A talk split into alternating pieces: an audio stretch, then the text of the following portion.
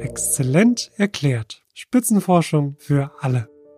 Herzlich willkommen zu Exzellent erklärt. Mein Name ist Larissa Vassilian und wie jeden Monat versuche ich zu verstehen, was Wissenschaftler und Wissenschaftlerinnen der 57 deutschen Exzellenzcluster gerade erforschen. Ich würde sagen, gesund und aktiv im Alter zu sein, ist eine Pflicht. Der Mensch ist innovativ, die Maschine nicht. Also der Alois Alzheimer hatte damals wirklich eine phänomenale Entdeckung gemacht und vor allem hat er die gesamte psychiatrische Forschung auf den Kopf gestellt. Ich würde mir wünschen, dass äh, auch die Politik bestimmte Kinder nicht aus den Augen lässt. Wenn das funktioniert, dann geht auch noch mehr.